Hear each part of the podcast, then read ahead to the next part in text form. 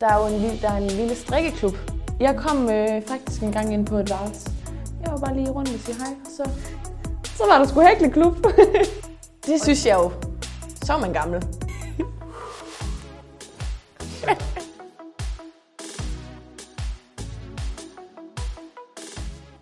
Når man får at vide, at man skal slæbe ting, så bliver man lige mindet om det.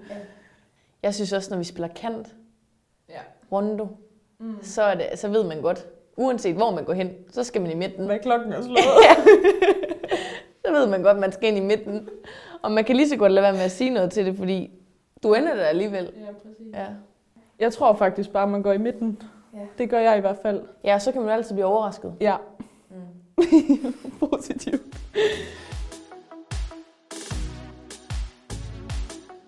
Der er jo en, lille, der er en lille strikkeklub. Nå ja. Ja, He- ja, Hækle- ja. Hækleklub. ja. Det synes jeg jo. Så er man gammel. Ja, og de, de prøver at trække os unge med. Altså man kan sige, altså Nico er jo kommet med. Nå ja. Hun er jo ung også, Ja, synes du jeg kan jo også godt lide at hækle lidt, eller hvad? Ah, Nej. ah, det, Nej. nej, jeg er ikke helt kommet på den vogn Nej. endnu. Det, der er jeg, i jeg hvert har ikke trukket mig helt med i hvert fald.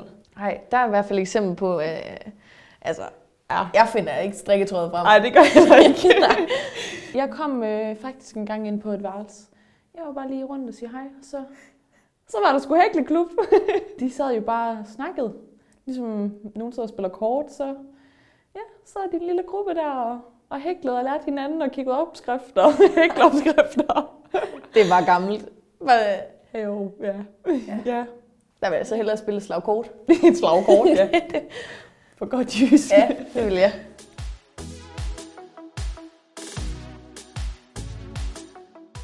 Altså, jeg tror altid som ung, at man, man, man sådan kigger på dem, der har meget erfaring og, og rutine, og, og det føler jeg, at især som ung spiller, der for mit eget vedkommende, der er jeg meget med for bare at lære øh, og bare suge til mig af, af de erfarne og, og rutinerede spillere.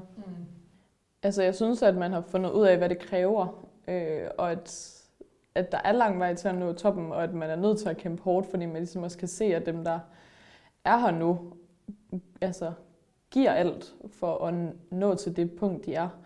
Og det synes jeg egentlig er meget inspirerende, at man siger, okay, men de er ikke kommet sovende til det, og det gør vi nok heller ikke. Øhm, det synes jeg er rimelig inspirerende. Jamen også det der med, at hvis nu, altså, hvis det ikke går hurtigt nok, hvis man tager en berøring for meget, så er det, så er det bare ikke ungdomsfodbold mere. Så bliver man bare fjernet af en, for eksempel sådan et tosko, der bare har styrketrænet i altså, flere år.